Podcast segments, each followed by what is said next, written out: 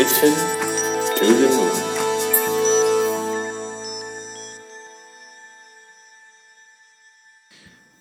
สวัสดีครับ ยินดีต้อนรับเข้าสู่ Mission to the Moon Podcast ตอนที่ 228 ครับ คุณอยู่กับประวิทยานุสาหะเช่นเคยครับ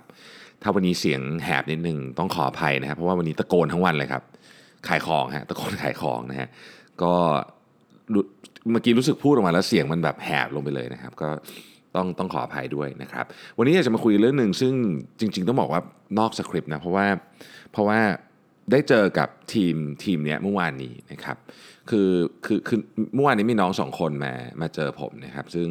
ซึ่งคือเราอยากทำโปรเจกต์หนึ่งนะครับที่จะใช้เหมือนกับเป็น biomaterial packaging คือบริษัทที่ทำเครื่องสำอางนะฮะก็ก็ใช้พลาสติกค่อนข้างเยอะเราก็ใช้เยอะนะเราก็เลยรู้สึกว่าเออเราอยากจะเริ่มค่อยๆ เปลี่ยนมาใช้ วัสดุที่มันรักโลกมากขึ้นนะแต่ว่าอันนี้นี่เป็นมันเป็นปลายทางมันเดี๋ยวจะเล่าต้นเหตุให้ฟังก่อนนะครับ คือก่อนที่จะก่อนที่จะเล่าเรื่องนี้เนี่ยต้องต้องต้องเล่าย้อนไปนิดนึงว่า ธุรกิจที่เราเรียกว่า social enterprise เนี่ยมันคืออะไรนะครับหลายท่านอาจจะพอรู้อยู่แล้ว หลายท่านจะฟังมาคุ้นๆเฉยๆนะครับ ผมขออนุญาตเอานิยามมาจากเว็บไซต์ wearegreeners.com นะครับธุรกิจ social enterprise เนี่ยคือ ถ้าแปลเป็นภาษาไทยแบบตรงตัวเลยก็คือ กิจการเพื่อสังคมนะครับแต่เราจะคุ้นกับชื่อ SE มากกว่า ผมว่าเราจะได้ยินคำว่า SE มากกว่านะครับ เป็นกิจการที่มีจุดมุ่งหมายหลักในการแก้ปัญหาสิ่งแวดล้อมและปัญหาสังคมนะครับ โดยใช้กลไกการบริหารจัดการที่ดีของธุรกิจมาบวกกับความรู้นวัตกรรม พวกนี้นะฮะ แล้วก็สามารถอยู่ได้ด้วยตัวเองด้วยก็คือมีรายได้นะครับ โดยไม่ต้องพึ่งพาเงินบริจาคนะครับ แล้วก็นำผลกำไรนั้นไป ลงทุนเพื่อที่เหมือนกับขยายผลมากขึ้นนะครับคุณลักษณะนะครับที่ที่ทางเว็บ VR Greeners เขียนไว้ก็คือว่า 1. ต้องมีเป้าหมายทางสังคมและสิ่งแวดล้อมนะครับสมีรูปแบบการดำเนินงานที่มีความยั่งยืนทางการเงิน ผมว่าข้อนี้สำคัญมาก คือจะเป็นธุรกิจที่ ควรจะเป็นธุรกิจที่ต้องกำไรต้องใช้คำนี้นะฮะต้องกำไรวันใดวันหนึ่งก็ต้องกำไรนะฮะแล้วก็เอาเงินนั้นกลับมานะครับข้อที่สามเป็นมิตรต่อสิ่งแวดล้อมและสังคมนะฮะผลกำไรกลับคืนสู่สังคม และเป้าหมายที่กำหนดไว้นะครับ ส่วนข้อสุดท้ายคือดำเนินงานอย่างโปร่งใสมีธรรมาภิบาลนะฮะอันนี้เป็นเป็น definition นะแต่ว่าผมเองเนี่ยก็ไม่ได้ไม่ได้มีโอกาสคลุกคลีกับ SE เท่าไหร่นะครับจริง ๆ SE นี่มีทั้งเป็นที่สตาร์ทอัพก็มีนะครับที่ที่อาจจะไม่ได้เป็นสตาร์ทอัพตรงๆ ก็มีนะครับ แต่ว่าจุดมุ่งหมายจะจะเหมือนกันนะคล้ายกันนะครับแต่ว่าในวันศุกร์ที่ผ่านมาเนี่ยเมื่อวานเนี่ยนะฮะผมมีโอกาสเจอกับทีมหนึ่งนะฮะซึ่งเป็นชื่อ TP นะครับชื่อ TP ถ้าใครอยากจะเข้าไปดูเกี่ยวกับบริษัทนี้นะครับทีมนี้นะครับก็เข้าไปที่ tp ขีด packaging com นะครับได้ไปดูได้นะครับ คือคือน้องสองคนนี้เขาเขาเข้ามาคุยกับผมนะฮะน้องชื่อน้องพัดกับน้องป๊อปนะฮะ สองสองท่านนี้เข้ามาคุยกับผมว่าเออเราจะมีทางในการ explore เรื่องของ packaging สำหรับเครื่องสำอางกันได้ยังไงบ้างนะครับ เพราะว่าเราก็อยากจะหา material ที่มันที่มันดีต่อสิ่งแวดล้อมมากขึ้น เพราะเราเองก็ใช้พลาสติกค่อนข้างเยอะเนี่ยนะฮะก็เลยก็เลยมานั่งคุยกันนะครับผมได้ได้ได้เรียนรู้อะไรเยอะมากเกี่ยวกับเรื่อง raw material และเรื่องวิธีคิดของการ ทำ product ประเภทนี้นะครับหรือว่าเป็นวิธีคิดของของ main concept ของของเรื่องสิ่งแวดล้อมทั้งหมดเลยก็ว่าได้นะฮะคือน้องเขาเล่าให้ฟังอย่างนี้ครับเขาบอกว่าเรารู้กันอยู่แล้วเนอะเนะว่าโฟมเนี่ยมันมันไม่ดีใช่ไหมครับโฟมเนี่ยมันย่อยสลายโอ้โน่นกี่กี่ร้อยล้านปีก็ไม่รู้นะฮะห้าร้อยล้านปีนะครับส่วนพวก green packaging เนี่ยย่อยสลายได้ภายใน 5 ปี นี่คือ maximum ส่วนใหญ่ที่เราเห็นกันนะฮะ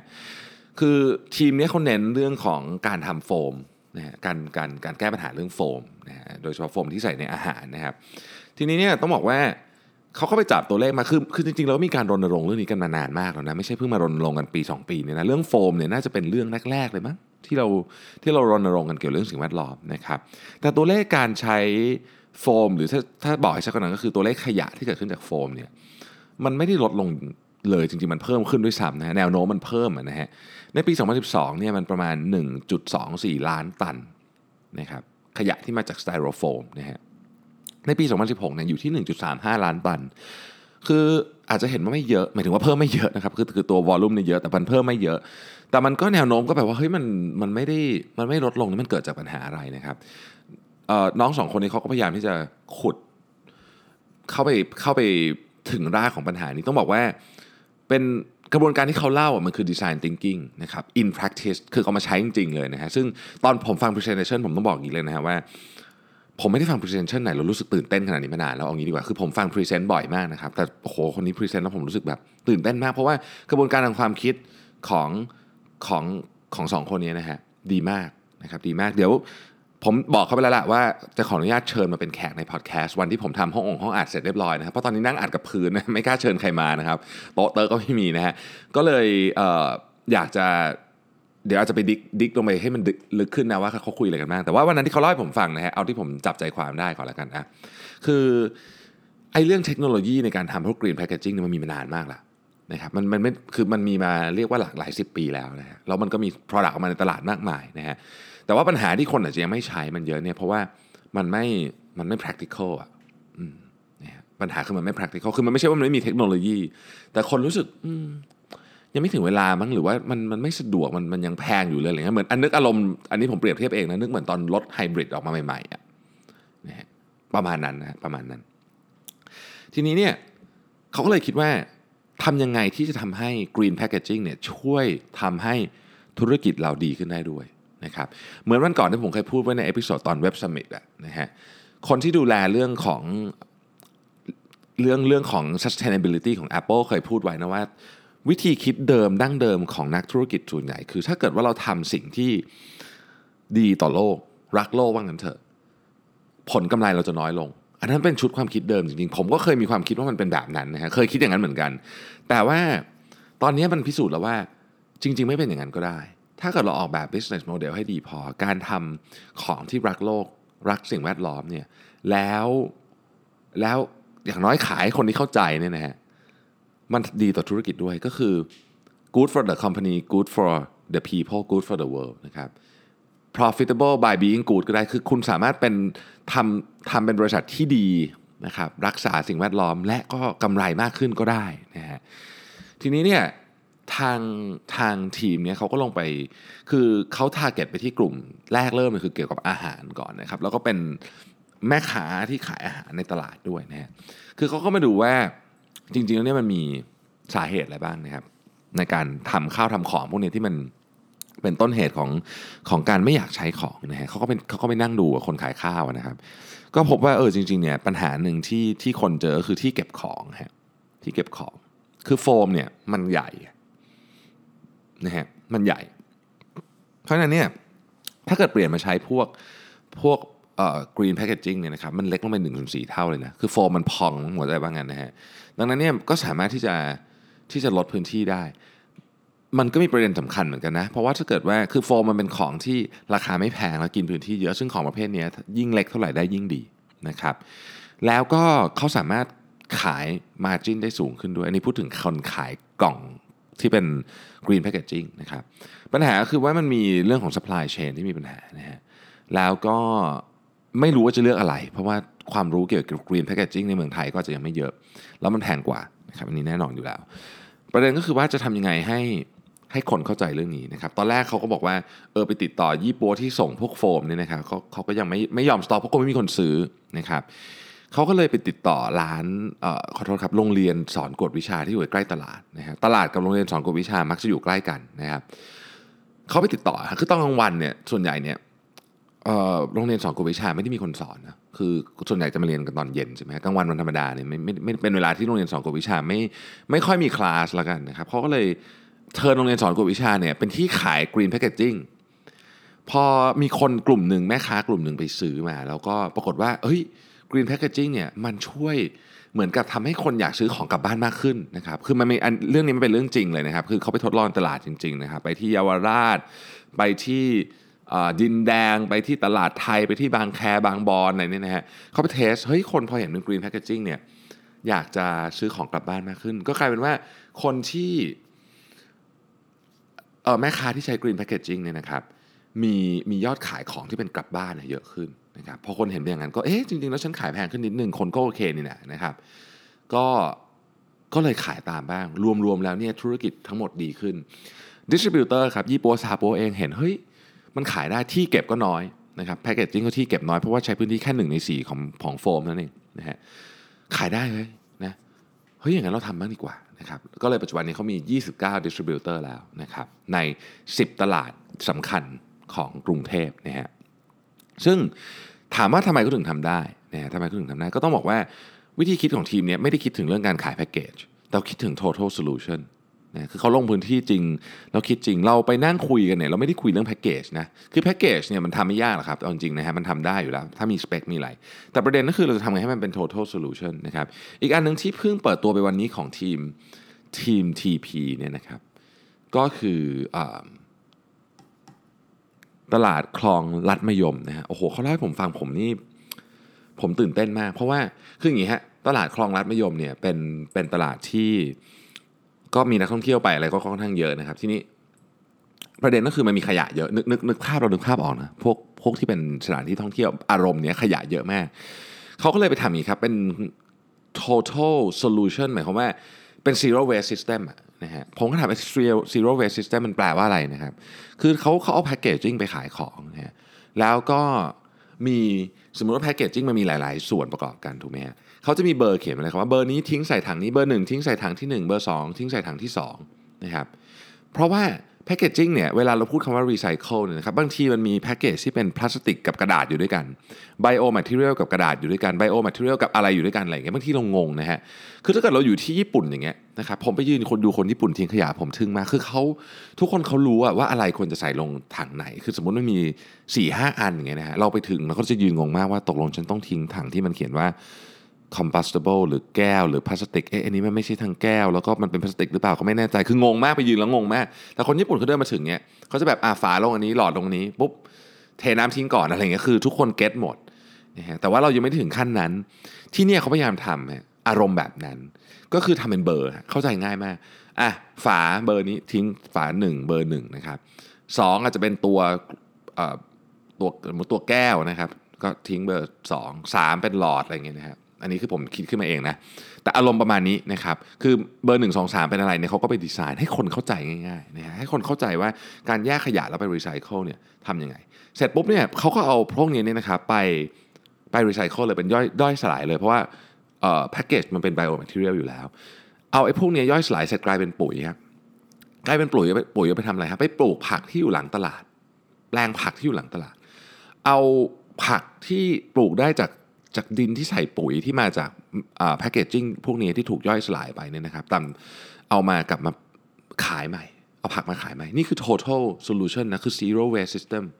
ก็คือไม่มี waste เลย ทั้งหมดเดี๋ยววนอยู่ในลูปนี่ฮะมันมันฟังดูเจ๋งมาก ผมต้องบอกอย่างนี้เพราะว่าผมมีความเชื่อว่า ถึงแม้ว่าตลาดคลองรัดมะยมมันจะเป็นเพียงจุดเริ่มต้นของเรื่องนี้นะครับ แต่ถ้าทำได้แบบนี้อาจจะไม่ได้บอกว่าเจ้านี้คนเดียวด้วยซ้ำนะครับ อาจจะมีหลาย ๆ หลาย ๆ เจ้ามารวมกันเนี่ยนะครับหลาย ๆ ผู้ประกอบการมารวมกันเนี่ยมันจะเกิดสิ่งหนึ่งที่ผมเชื่อว่าเป็นความสำคัญมากคือ mindset เรื่องสิ่งแวดล้อมฮะขออนุญาตขออนุญาตเล่าแบบนี้แล้วกัน คือเวลาพูดเรื่องเรื่อง mindset เรื่องนี้เนี่ยผมจะขอย้อนกลับไป กลับไปถึงสิ่งที่ผมเคยได้ฟังจากพี่หนุ่มมันนี่โคชนะครับพี่หนุ่มมันนี่โคชเนี่ยเคยสอนผมไว้นะบอกว่าเรื่องการเก็บเงินเนี่ยจำนวนเงินที่เก็บ ยังไม่สำคัญเท่านิสัยของการเก็บเงินนะคือคือคือการอธิบายว่างี้ คือว่าสมมุติว่าคนเราเนี่ยรู้ว่าเราจะเก็บเงินทุกสิ้นเดือนเดือนละ1,000 บาทนะครับหนึ่งพันบาทเก็บเข้าบัญชีทุกสิ้นเดือนเนี่ยเราจะเห็นการเติบโตของเงิน นิสัยเราเนี่ยจะเปลี่ยนไปเลยนะครับ คืออยู่ดีเราจะถอนเงินก้อนที่สมมติเก็บมาได้ 20 เดือนคือ 20,000 บาทเนี่ยอยู่ดีถอนมาใช้เนี่ยเราจะรู้สึกไม่อะเราไม่ใช้ดีกว่าของนี้ที่เราอยากได้เนี่ยอยากซื้อมือถือเงี้ยยังไม่ซื้อดีกว่าใช้เครื่องเก่าก็ได้ เพราะว่า เราสั่งสมนิสัยของการเก็บเงินมานะฮะแต่ถ้าเราบอกว่าไม่อะฉันไม่เก็บเดือนละพันอะฉันเดี๋ยวฉันสิ้นปีไปเก็บทีเดือนละหมื่นสองนะครับซึ่งส่วนใหญ่ก็คือทำไม่ได้นะฮะเราจะไม่มีนิสัยนี้ เพราะฉะนั้นจำนวนเงินไม่ใช่ประเด็นสำคัญจำนวนเงินเป็นแค่การเริ่มต้นเนี่ยการเก็บเงินเนี่ยมันเป็นนิสัยมันจะสร้างความประหยัด จะทำให้เราคิดว่าต่อไปเนี้ยเราจะซื้อของจะซื้อดีไหมนะครับ แล้วพวกนี้มันกลายเป็น mindset ฮะ mindset ของคนที่รู้จักใช้เงินฮะ เริ่มต้นแค่เดือนละไม่กี่ร้อยหลักพันแต่ mindset นี้จะทำให้เขาเป็นคนรู้จักใช้เงินฮะใช้เงินเป็นเหมือนกันเถอะนะครับแล้วในที่สุดก็จะไม่มีปัญหาเรื่องการเงินนะแต่ว่าคนที่ไม่มี mindset เรื่องการเก็บเงินนี่อันตรายนะครับไม่ไม่มี mindset เรื่องการเก็บเงินไม่มี mindset เรื่องการลงทุนเนี่ยอันตราย เพราะมีโอกาสที่ใช้เงินเกินตัวสูง ผมเอาเรื่องนี้กลับมาเปรียบเทียบกับเคสประเด็นของ TP เคสของเหล่าบรรดาเขาเรียกว่าอะไรครับบรรดาพวก ร้านห้างสรรพสินค้าซูเปอร์มาร์เก็ตใหญ่ๆ ร้านสะดวกซื้อที่ตอนนี้ออกมารณรงค์เรื่องการไม่ใช้ถุงพลาสติก หลายคนอาจจะคิดนะครับว่าเอ๊ะการไม่ใช้ถุงพลาสติกไม่ให้ไม่ให้ใช้ไม่แจกถุงพลาสติกเดือนละวันหนึ่งอะไรเงี้ยนะมันจะไปช่วยอะไรได้เนี่ยคือมันมันมันคือถ้าเอาแค่นั้นมันช่วยไม่ได้หรอกผมเชื่อว่างั้นแต่ว่ามันจะค่อยๆปลูกฝัง mindset ของประชาชนคนไทยครับคือเราจะเริ่มต้นจากไอ้ถุงพลาสติกเนี่ยนะครับสมมตินะฮะถุงพลาสติกเนี่ยเราเลิกใช้ไปเลย อีกหน่อยเก็บตังค์นะเหมือนเมืองนอกนะครับ เออเออใช่ขอพูดเคสเคสนี้นิดหนึ่งมีคนบอกว่าระหว่างไม่ให้ถุงพลาสติกเราต้องเก็บตังค์ถ้าจะเอาถุงพลาสติก หรือว่าคุณไม่เอาถุงพลาสติกเอง แล้วคุณได้ส่วนลดเขาบอกว่าวิธีแรกได้ผลกว่าเยอะ คือไม่มีถุงพลาสติกเลย ถ้าคุณจะเอาเราจะให้คุณจ่ายเงินเพื่อที่จะซื้อถุงพลาสติก ไม่ได้ให้เป็นส่วนไม่ไม่ใช่ว่าคุณไม่เอาแล้วได้ส่วนลด แต่ถ้าคุณเอาคุณต้องจ่ายตังค์นะครับมนุษย์เราไม่ชอบเสียตังค์ได้ส่วนลดยังรู้สึกไม่ค่อยดีเท่าไหร่แต่ถ้าเสียตังค์จะรู้สึกแย่มากๆ เราเรียก loss aversion เพราะฉะนั้นการเก็บเงินค่าถุงพลาสติกจะได้ผลกว่า ถ้าจะเอาผลนะ ทีนี้เนี่ยก็ต้องลองดูว่าในเมืองไทยจะเป็น practice แบบไหน แต่อย่างไรก็แล้วแต่นะครับ เรื่องนี้ถามว่ามันจะช่วยลดขยะได้เยอะไหม ก็อาจจะไม่ได้เยอะถึงขนาดว่าจะ impact อะไรมากมาย ผมคิดอย่างนั้นนะ ผมไม่ได้มีตัวเลขอยู่ในมือ แต่ผมคิดว่ามันไม่ได้เยอะแม่ แต่สิ่งที่มันจะได้แบบมหาศาลเลยคือเรื่องของ mindset นะเราจะสร้างวิธีคิดแบบใหม่เกี่ยวกับเรื่องสิ่งแวดล้อมให้กับ คนทั้งประเทศได้ มันต้องค่อยๆ เริ่มทีละนิด และไอ้ mindset เรื่องสิ่งแวดล้อมมันสำคัญยังไงนะครับ มันสำคัญยังไงนะครับ ผมเคยพูดถึง report ของ IPCC ซึ่งเป็นหน่วยงานของสหประชาชาติที่เกี่ยวข้องกับเรื่องสิ่งแวดล้อมนะครับ เขามาพูดถึง เรียกว่าใช้คำว่าเตือนแบบแรงสุดๆเลยแล้วกันนะครับ ที่กรุงโซลเมื่อต้นเดือนตุลาคมที่ผ่านมาว่า ถ้าเรายัง ใช้ทรัพยากรของโลกแบบนี้นะครับไม่ปรับตัวไม่ทำอะไรเลยเนี่ยนะครับปี 2030เนี่ยเราจะเข้าสู่จุดที่เรียกว่า the point of no return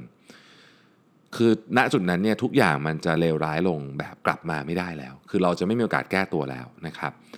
คนรุ่นลูกรุ่นหลานเราเนี่ยอาจจะไม่สามารถอยู่บนโลกนี้ได้ หรือในอย่างน้อยที่สุดไม่สามารถอยู่ได้แบบปกติสุขอะนะครับ เราเริ่มเห็นผล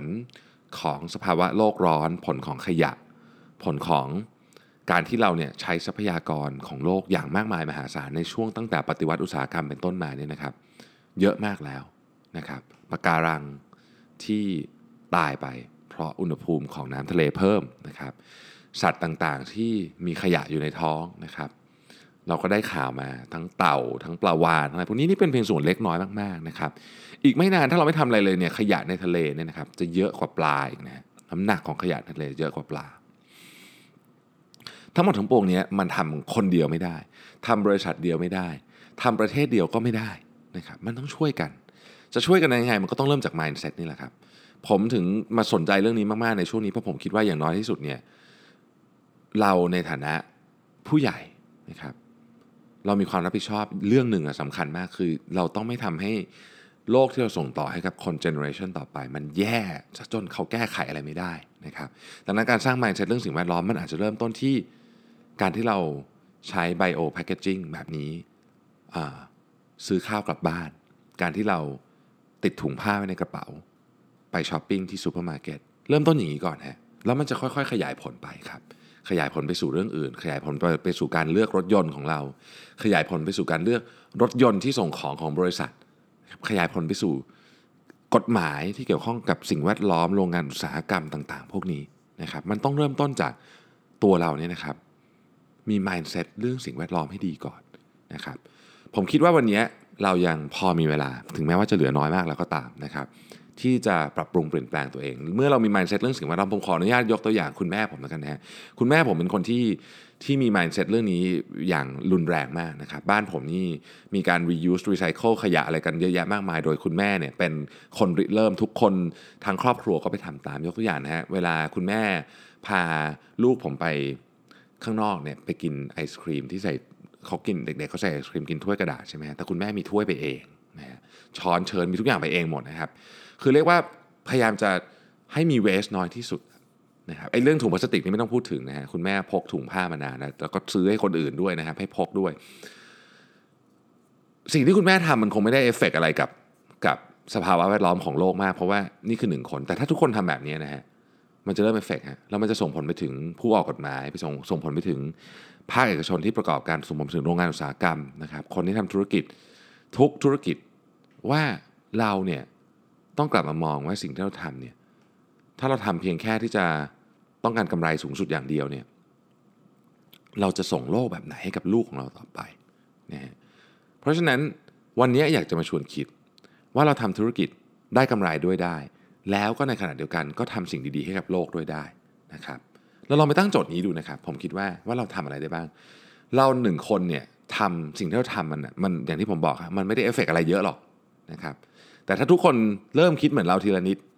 นะครับ ผมเชื่อว่าผลของมันเนี่ยจะมหาศาลนะครับ ขอบคุณน้องนัดกับน้องปอยใช่ไหมพี่ขออนุญาตนะครับ ถ้าอ่านชื่อผิดนะฮะที่จุดประกายมาก ๆ เลยนะครับ ให้กับตัวผมที่ จะต้องกลับไปคิดอย่างมากเลยว่า เราจะ make good company by doing good ได้ยังไงนะครับขอบคุณทุกท่านที่ติดตาม Mission to Moon Podcast นะครับ แล้วใครมีคำถามอย่าลืมส่งเข้ามาใน inbox ครับพรุ่งนี้จะตอบคำถามทั้งหมดใน inbox ให้นะครับสำหรับวันนี้ขอบคุณและสวัสดีครับ